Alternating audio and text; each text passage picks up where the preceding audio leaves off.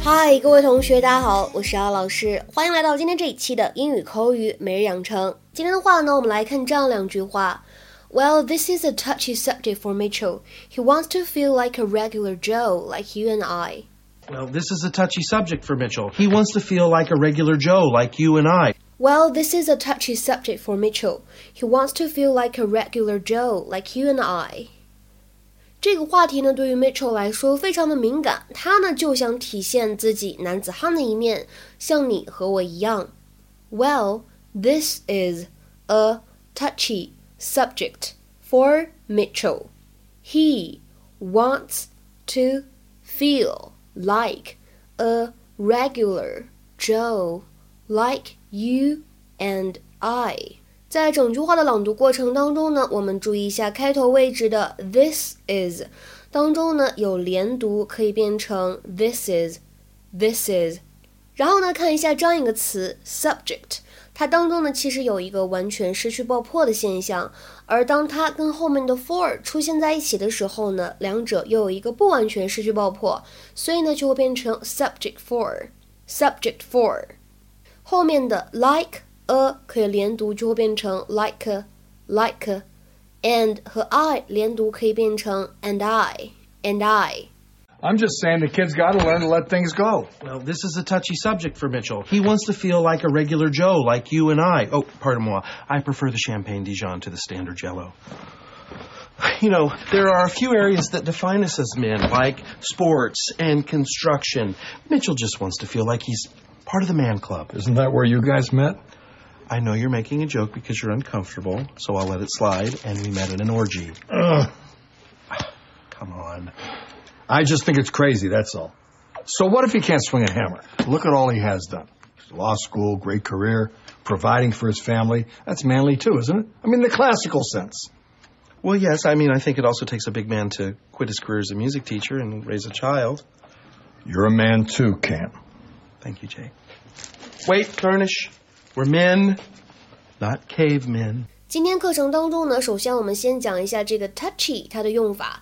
其实呢，大家都知道 touch 它本意指的是接触，那么在它后面加上一个 y 变成形容词，什么意思呢？表示的是易怒的、敏感的，easily offended or upset。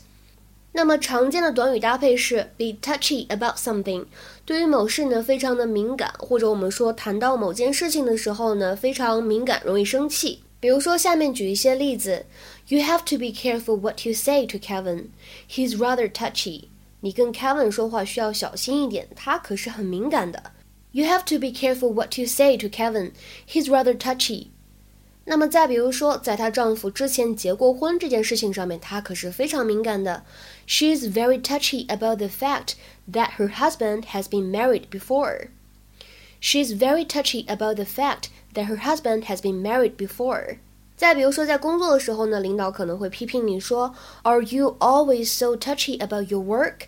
处理工作相关的事情的时候，你总是这么情绪化吗？或者说你总是这么容易发火吗？Are you always so touchy about your work？其实呢，touchy 这样一个形容词，它呢不光可以用来形容人，也可以用来谈论观点啊或者话题。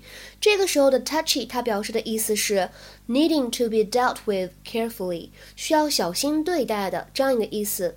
比如说，a touchy situation，a touchy situation，一个非常微妙的局势，非常微妙的形式。再比如说，this is a touchy subject，so we'd better avoid it。This is a touchy subject。 So we'd better avoid it。这可是一个非常敏感的话题，我们最好还是不要讨论了。那么在今天学习过程当中呢，第二点我跟大家讲一下什么叫做 regular Joe。可能很多同学会去查什么叫做 regular Joe，就会觉得它是不是一个非常复杂的短语。其实呢，没有那么麻烦啊。我们首先呢，先来明确一点，regular 作为形容词的时候呢，表示的是平常的或者常规的。而说到 Joe，大家都会知道它是一个英语名字，而且通常来说，男生会使用的比较多。比如说，大家以前看那个《爸爸去哪儿》的时候，曹格的儿子英语名字叫做 Joe，对吧？那么在口语当中，我们经常会用 Joe 用来表示某一个不知道名字的男性，那个家伙，对吧？类似 fellow 或者 guy 这样一个意思，非常的口语。所以呢，其实日常生活当中，当你听到别人说 regular Joe 或者呢 ordinary Joe，都指的是普通男性的意思。偶尔呢，这个 Joe 还会小写首字母，都是可以接受的。那比如说，我们来看一下下面这个例句：See that Joe sitting at the bar? He's a good Joe. 看到那个坐在吧台旁边那老兄了吗？那可是个好人。See that Joe sitting at the bar? He's a good Joe. 这两句话呢，其实就可以理解成为 See that guy sitting at the bar? He's a good man. 能明白了吗？今天的话呢，请同学们尝试翻译一下下面这样一个句子，并留言在文章的留言区。谈到他的过去，他总是非常的敏感，请大家呢使用我们刚才讲过的这样一个表达，叫做 be touchy about something 来造句。我们今天的节目呢就先讲到这里了，拜拜。